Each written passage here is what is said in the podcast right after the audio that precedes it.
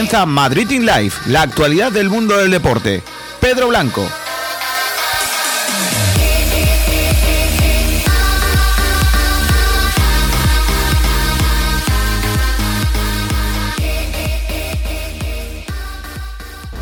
Hola, hola, ¿qué tal? Buenas tardes, gracias por estar ahí, bienvenidos un día más a Madrid in Live. Hoy es jueves 9 de julio de 2020 y hace muchísimos años, comenzando el siglo, era presentado en el Santiago Bernabéu Zinedine Zidane como jugador procedente de la Juventus que ampliaría su leyenda marcando un gol en la novena Champions, siendo segundo entrenador de Ancelotti en la décima y conquistando como entrenador tres seguidas en eh, el banquillo del Madrid, como decíamos. Así que cambió la historia reciente del Real Madrid junto a Cristiano, los dos hombres más importantes en la historia del siglo para el Real Madrid. Eh, ya veremos hasta dónde llega Ramos, que todavía está en el equipo blanco. Pero como digo, Zidane fue presentado. Sin tiempo para enrollarnos, hay que hablar de, de la desgracia que le ha ocurrido al español, que desciende de segunda eh, de primera a segunda división.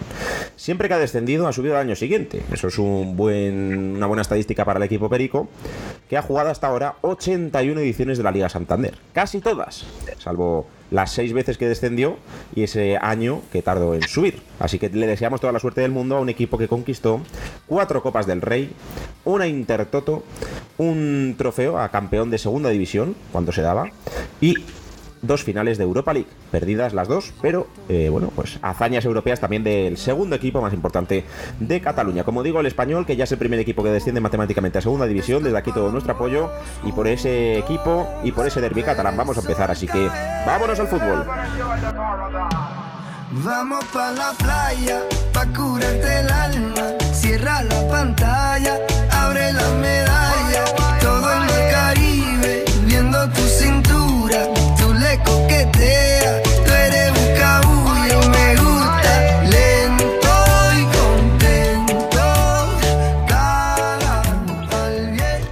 Se jugó en el Camp Nou el último derby catalán de liga, por lo menos en el año 2020-2021, la campaña que viene, salvo en Copa del Rey, no se podrían enfrentar, y terminó con Barça 1, Español 0, gol de Luis Suárez, eh, tras un buen rechace de un disparo de Messi y una jugada personal de Antoine Griezmann. Abrimos tiempo de opinión, hoy tenemos a Francesco Gómez, hola, ¿qué tal? Buenas tardes.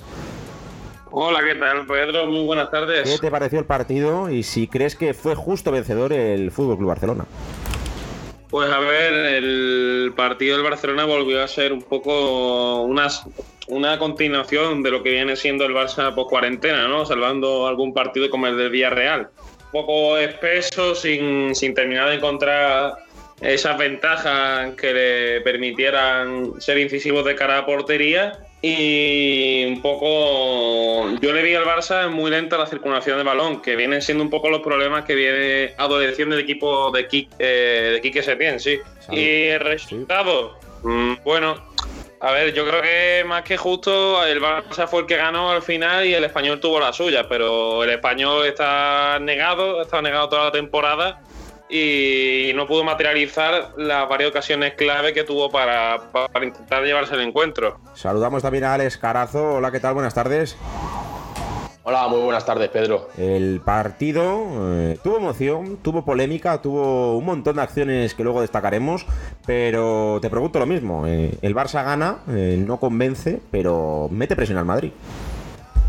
Bueno, como lleva toda la temporada, ¿no? Un Barça que, que no convence en cuanto a juego y más ayer contra un equipo muy encerrado con un 5-4-1 como fue el español y con muchos jugadores por dentro, muy poca profundidad y el único futbolista que podía haberle dado esa, esa profundidad, esa amplitud que necesitaba el equipo, que, que podría ser Ansu Fati cuando entró al descanso, duró cuatro minutos sobre el terreno de juego y entonces ya se fue to- toda esa posibilidad de, de crear esa amplitud eh, al garete, ¿no? Pero bueno, un equipo que, sigue teniendo su calidad individual, que Suárez decidió el partido y que, como tú dices, sigue metiendo presión al Madrid. Ayer que hubo seis expulsiones en primera división, ¿eh? dos en el derby catalán. Eh, Ansu Fati eh, le expulsaban al, al salir a terreno de juego. No es la expulsión más tempranera en primera división de un suplente joven. Eh, le gana Muniesa, que fue expulsado en 2009 con el Barça, eh, a los dos minutos. En esta ocasión es a los cuatro Ansu Fati. Eh, pero entrando en polémica, Francesco, ¿tú crees que Ansu Fati debió ver la cartulina roja en esa acción que finalmente el VAR ayudó al árbitro para que le expulsara? Sí, sí, yo creo que la tarjeta roja totalmente merecida porque es una situación en la que llega totalmente tarde y, y le da al rival y creo que no hay no hay discusión alguna sobre que esa tarjeta roja no, menos mal que el VAR entró te ayudó al árbitro a decidir una situación que si no llega a sacar la tarjeta roja me hubiera parecido muy injusto. ¿Alex Carazo es roja clara Ansu Fati o no? Sí, para mí un futbolista no puede ir con la pierna tan arriba y más con la plancha por delante. Y a pesar de que tocó el balón, llegó un poco antes, pero es que no puedes levantar la pierna hacia ahí. Podría haberle hecho mucho daño al futbolista del español. Para mí, roja clara. Yo, eh, en directo, que estábamos comentando el partido en Sport Direct, tengo la sensación de que el jugador del español es el que impacta en, la, en los tacos de Ansu Fati, pero como eh, la acción es peligrosa, eh, debe expulsarle, ¿no? Entonces, eh, no quiere hacer falta, eh, no creo que haya falta, pero sí que haya agresividad en esa acción, y entonces entiendo que, que Ansu Fati debería ser expulsado. Pero es que a los tres minutos, eh, yo en directo pensaba que no era falta y que Piqué simulaba algo, teniendo en cuenta que el Barça estaba con 10 y que empataba cero, pero Paul Lozano le hizo una entrada a Piqué también de roja, también clara tras la repetición y verlo en el bar, y muy fea, ¿eh, Francesco? Sí, sí, la entrada de Paul Lozano también es muy fea, también evidentemente debía ser castigada con la tarjeta roja. Y yo creo que, creo que eso fue un poco lo que condena al español, ¿no? El quedarse en esa situación de 10 contra 10, en la que el Barcelona iba a tener más espacio y al final de, de esa situación nace prácticamente el único gol del partido. Y al final creo que la, la expulsión de Paul Lozano es lo que condena al español. ¿Tú crees que fue roja también a Paul Lozano, Alex? Sí, a mí sinceramente me parece mucho más peligrosa la de Paul Lozano porque Piqué tiene la pierna apoyada en el suelo y, y el jugador del español. Sí, exacto. Es que el jugador del español va con la plancha por delante, con el, con el, con Piqué, con la pierna apoyada en el suelo, y podría haber hecho mucho daño en la rodilla. Y me parece incluso más, más grave eh, tanto la entrada como la acción de un futbolista que tu equipo se ha quedado con uno más y que puede conseguir algo importante en el Camp Nou y haces eso a los tres minutos, peca de juventud y peca de, de falta de experiencia. Y bueno, como dice, fue la sentencia del español, porque si un equipo que ya está muerto moralmente, encima le- se queda con uno más y a los tres minutos le vuelven a igualar en, en jugadores, pues eso ya fue eh, dar el partido prácticamente por perdido. El mensaje del presidente del español, Chen Jansen, tras el descenso del equipo ha sido el siguiente. La máxima responsabilidad es mía, quiero expresar mis más sinceras disculpas y hacer una profunda autocrítica. Despedimos desde aquí al español con la última frase de Francesco al equipo perico, que yo creo que murió con dignidad. Francesco. Ah, sí, sí, pues al final de eso, yo creo que, que el español, el, el partido de ayer creo que refleja bastante bien lo que ha sido su, su temporada en primera, ¿no? Un equipo que ya desde el principio creo que no planificó bien la temporada con, con las bajas tan importantes que tuvo, como las de Mario Hermoso, eh, y alguna Iglesias. más que ahora mismo no. La de Borja Iglesias también. Pero más allá de eso, creo que también el cambio de entrenadores y también jugar competición europea no, no ha ayudado a un equipo que, que no ha levantado cabeza en ningún momento. Y bueno, desearle toda la suerte del mundo a la oficina del español en segunda y espero que, que suban lo más pronto posible a primera y un equipo histórico. Y da pena ver a un club así que, que esté en esta situación. Desde el año 93 no descendía, ya han sido 27 temporadas consecutivas en Primera División y ha estado cerca de jugar todas las ediciones de este siglo. De momento solo lo harán Atleti de Bilbao, Real Madrid, Barça y Valencia, que han jugado las 20 temporadas de este siglo y que jugarán evidentemente porque están salvados la número 21 de este siglo. Eh, las últimas palabras sobre el español de Alex Carazo. Bueno, que me parece bastante acertada la- las palabras de su presidente, que hace tres años dijo cuando en su presentación que en, en tres años quería ver al español en Champions League y ha acabado con el descenso y bueno, me parece bien que haga autocrítica, no como por ejemplo el Lim, el presidente del Valencia, que, que solo hace que criticar a, a la afición y, y hace cero autocrítica cuando el equipo está en la situación en, en la que está. ¿no? Pues despedimos de aquí al español, eh, nos tocará despedir a otros dos y alegrarnos por otros tres. Es que esto del fútbol sorpresas sí, sonrisas y lágrimas, como diría la, la película. Tres lloran, tres se alegran, tres ciudades. Eh, ayer se jugaron dos partidos más, eh, sin nada que comentar porque era un duelo descafeinado, Betis 3, Osasuna 0. Eh, bueno, estuvo bien el partido porque al menos hubo goles, pero ninguno de los dos equipos se jugaba más allá del prestigio del Betis, que bueno, maquilló un poco una temporada desastrosa. Pero sí que nos vamos a centrar en el Getafe 1, Villarreal 3, porque aparte de que el partido fue frenético y que hubo dos penaltis que marcó Cazorla, en el que el Getafe se queja de uno, eh, hubo un montón de expulsiones. Así que voy a leer el acta y luego me decís, Alex y Francesco, qué os parece todo lo que ocurrió. Expulsiones, ¿no? Apartado número B. Getafe.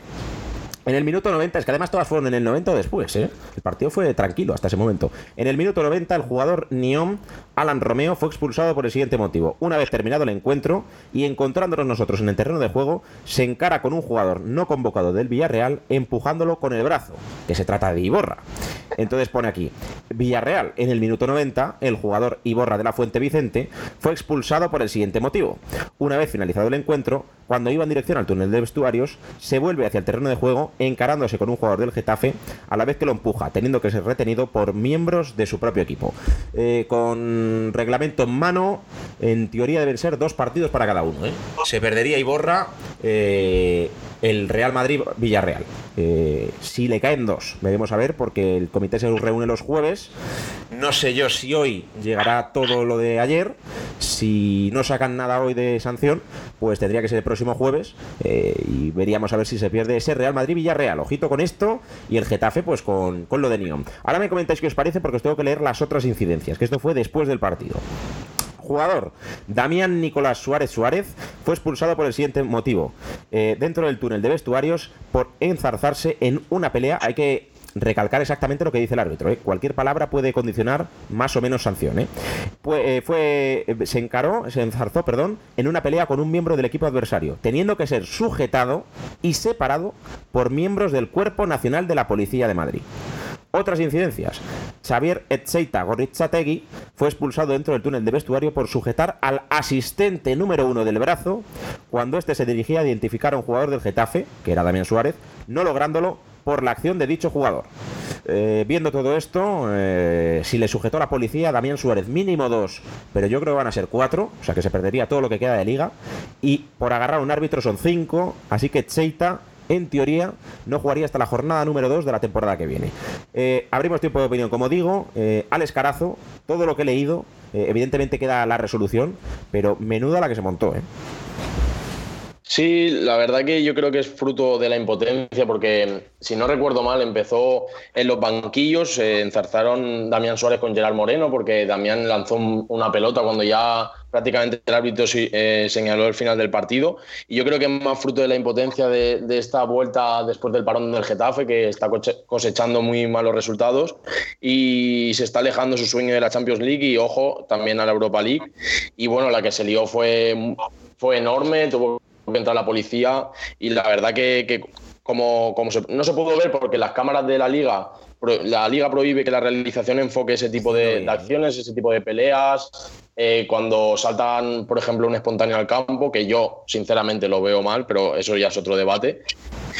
Y bueno, la verdad es que la pelea duró tanto fuera del terreno de juego como, como dentro de los vestuarios y se lió una muy gorda. Eh, Francesco, ¿qué te parece todo lo que hemos leído del acta arbitral? eh? Las palabras de los árbitros que escriben son clave. ¿eh? Yo, por lo que pone aquí de...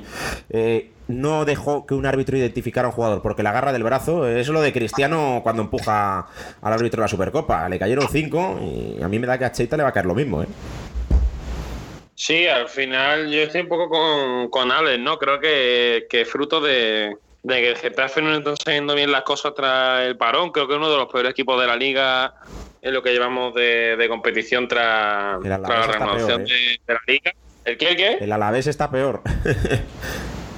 Pues sí, vaya, sí, uno de los peores. Y creo que el Getafe lo que tiene que hacer ya es intentar acabar la liga de la mejor manera posible y centrarse ya en la Europa League, que tiene un duelo muy complicado y creo que es donde va a poder, es donde puede intentar llegar lejos, ¿no? En Europa League y si ya a la final, dejarla- y gana, eh, va a la Champions, el Getafe. Eh, si ya no se mete en Europa, es su última baza. Claro, es que el Getafe está, es que ahora mismo con la dinámica que lleva, veo complicado que se pueda meter en Europa League. Y en Europa League. que el, que el ojo Getafe que- a un partido te puede ganar, ¿eh? Que se va a ¿El jugar? La, la Europa League se va a jugar también a un partido. eh, Son tres partidos. Claro, igual- Se la jugaba contra. ¿Contra quién? Contra el Inter, creo que Sí. es, ¿no? Sí, sí. Pero bueno, Sí. puede ganar.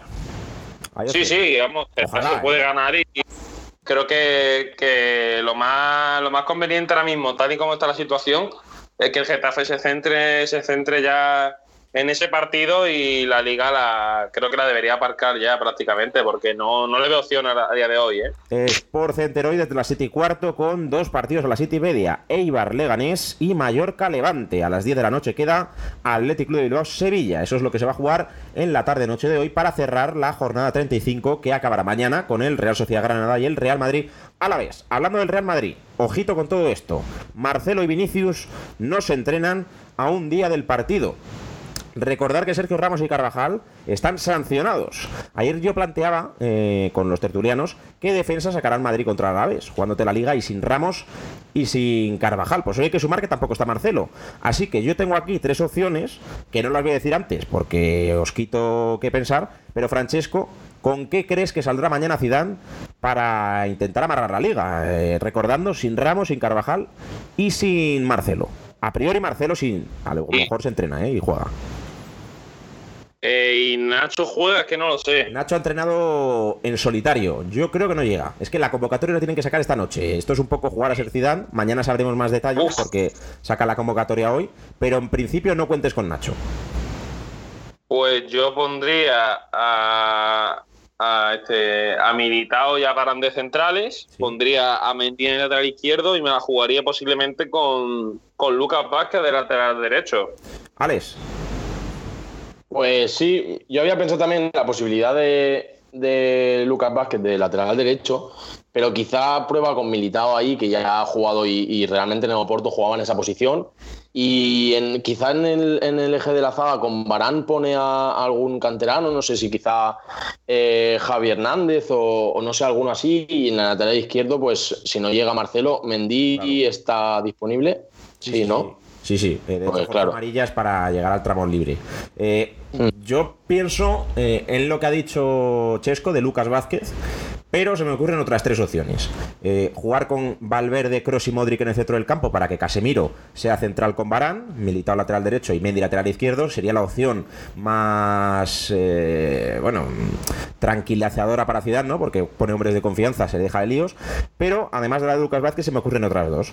Militao lateral derecho, Barán, Javi Hernández y Mendy en defensa, o eh, colocar a Mendy en la derecha, confiar en Miguel Gutiérrez, el juvenil lateral izquierdo, y Militao Barán, pareja de centrales. No pones a Lucas, que no tiene ritmo, eh, no pones a Javi Sánchez, porque, según me han dicho a mí, Miguel Gutiérrez es el ojito derecho de Zidane, juvenil, que pasa directamente al primer equipo ya de ya, ¿eh? me han dicho. O sea que igual debuta Miguel Gutiérrez, aunque como te digo, serían demasiados cambios porque Militao no ha jugado muchos partidos y jugaría de central izquierdo, que no le gusta. Mendy no suele jugar de lateral de- derecho y además Miguel Gutiérrez debutaría en una lista. Serían demasiados cambios, pero podría hacerlo. Eh, si tuviera que apostar, Lucas Vázquez, Barán, Militao, Mendy. Eh, quizá Casemiro.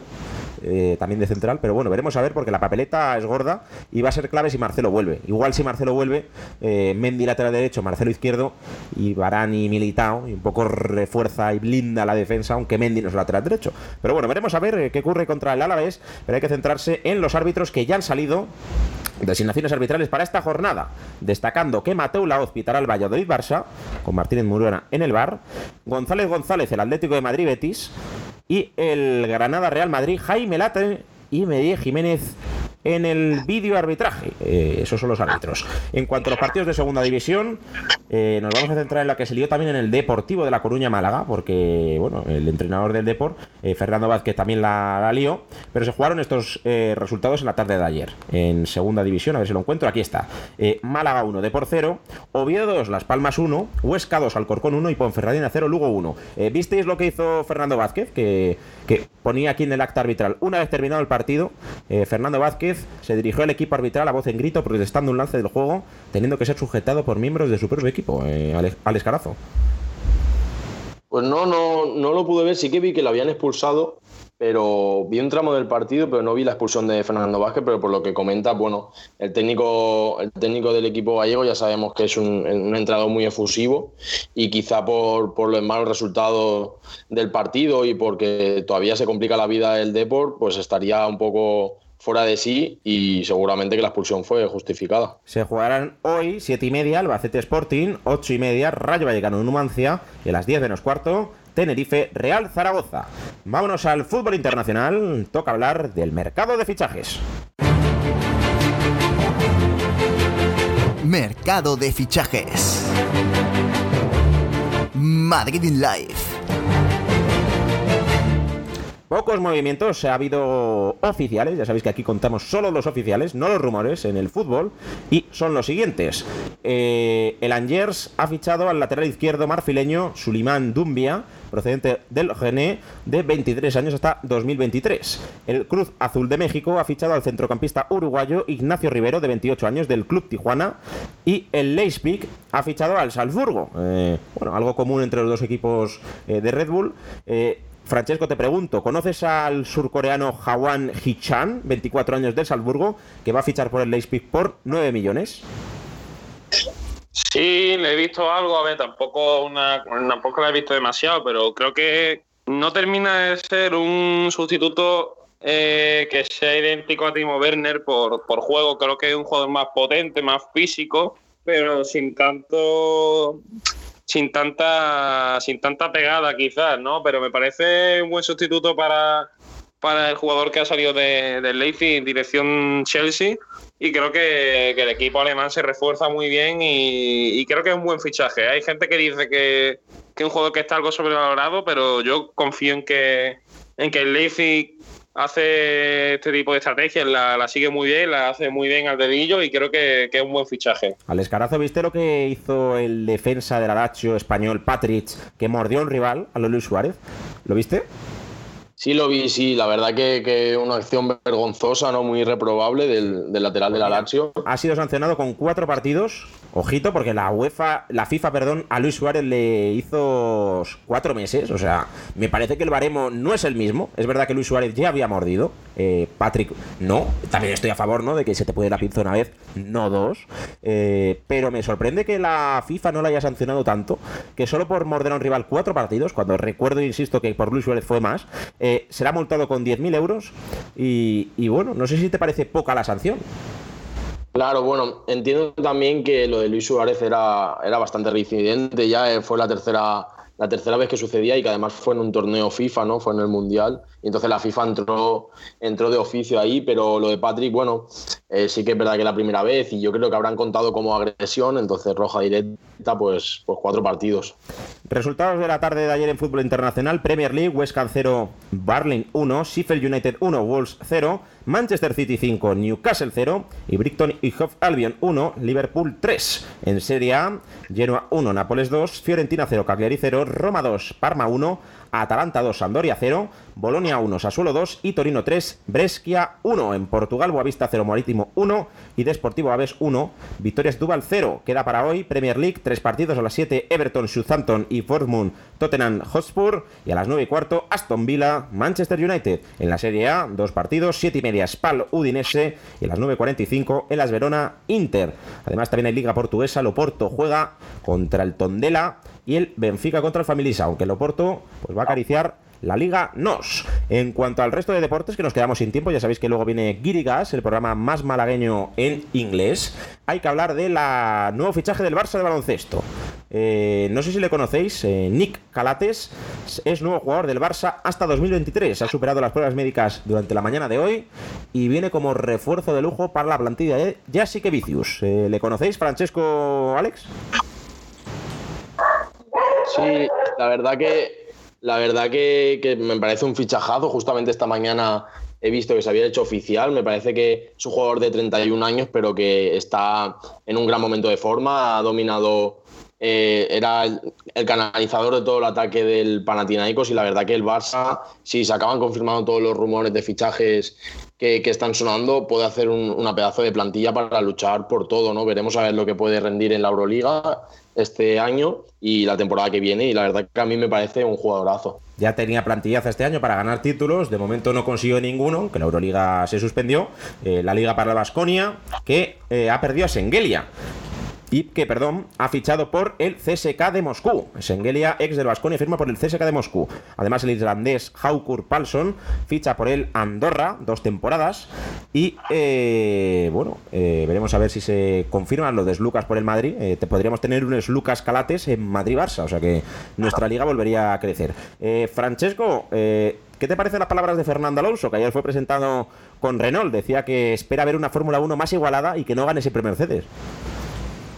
Hombre, pues me parecen palabras alentadoras, ¿no? Y la verdad es que me alegré mucho por el regreso de, de Alonso a la Fórmula 1, ¿no? Yo creo que, que, a todos los que, sobre todo los españoles, nos hace mucha ilusión que vuelva y ojalá pueda tener un coche realmente competitivo para el 2021, que creo que es el año en el que cambia la, sí. la normativa en la Fórmula 1. Y por qué no soñar con, con un Alonso que tenga un coche, no digo para pelear un mundial, pero sí para, para, estar en la zona de arriba. Y la verdad que me alegra mucho el regreso de, de Magic a la Fórmula 1 y, y, ojalá tenga un coche a la altura de, de su talento. Ya decía que, que, nada más marcharse de la Fórmula 1, Alex, eh, ya le llovían ofertas nada más irse. Increíble Alonso, ¿no? Sí, no me extraña. A mí siempre me ha parecido, si no el mejor, uno de los mejores pilotos de, de, la parrilla. Lástima que no le ha acompañado el coche ¿no? en etapas como la de Ferrari, que podría haber ganado muchos más títulos, pero siempre ha sido considerado como tal, como uno de los mejores pilotos y es normal que, que nada más irse ya tuviera ofertas y que él mismo haya querido haya querido volver, porque al fin y al cabo la Fórmula 1 es la mejor competición automovilística, ¿no? Pues sí, la verdad que, Fernando Alonso eh, siempre se decía que, era culpa del coche y se cebaron con Alonso muchos haters y luego demostró que era bueno en el Mundial de Resistencia, 24 horas de Le Mans, era bueno en las 500 millas de Indianápolis, era bueno en el Rally Dakar y que por lo tanto para mí es el mejor piloto de la historia de España. Eh, bueno, Carlos Sainz no le queremos quitar mérito, mérito ni tampoco pues, a los de motos, ¿no? A, a, al, a no, no me sale, a eh, echarme un cable. Mar Márquez. Mar Márquez, no me, no me salía, madre mía. Ángel Nieto también. Nieto, sí, sí, me queda, me queda en blanco. Que gracias por decírmelo. Que, que no les queremos quitar mérito, pero es que Alonso ha sido el mejor o uno de los mejores en cuatro disciplinas distintas. Así que si se pasa a motos, igual también gana. Eh, vamos a despedir el programa. Eh, gracias, Francesco Gómez, por estar con nosotros. Eh, hasta la próxima.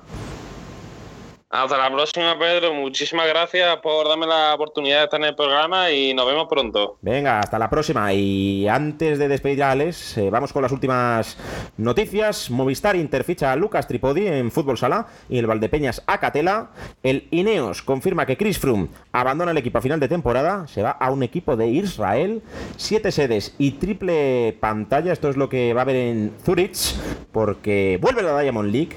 Vuelve el atletismo, el Mundial de Atletismo la Diamond League y hay ganas ya de verlo todo, eh, comienza mañana. Así que estaremos pendientes, Alex, de, del ciclismo que ya vuelve, del tenis que le queda poco, del atletismo y que parece que todo vuelve a la nueva normalidad. Y así que gracias por estar con nosotros y te escuchamos la semana que viene. Gracias Pedro a ti por la invitación y nos escuchamos pronto. Hasta aquí el programa de hoy. Ya saben, sean felices y hagan un poquito de deporte. Nos escuchamos en el programa de mañana. Se quedan con el Grigas. Adiós. Es lo que ahora Eso que tú me das, no creo lo tenga merecido. Por todo lo que me das, te estaré siempre agradecido. Así que gracias por estar, por tu amistad y tu compañía. Eres lo, lo mejor ha dado la vida.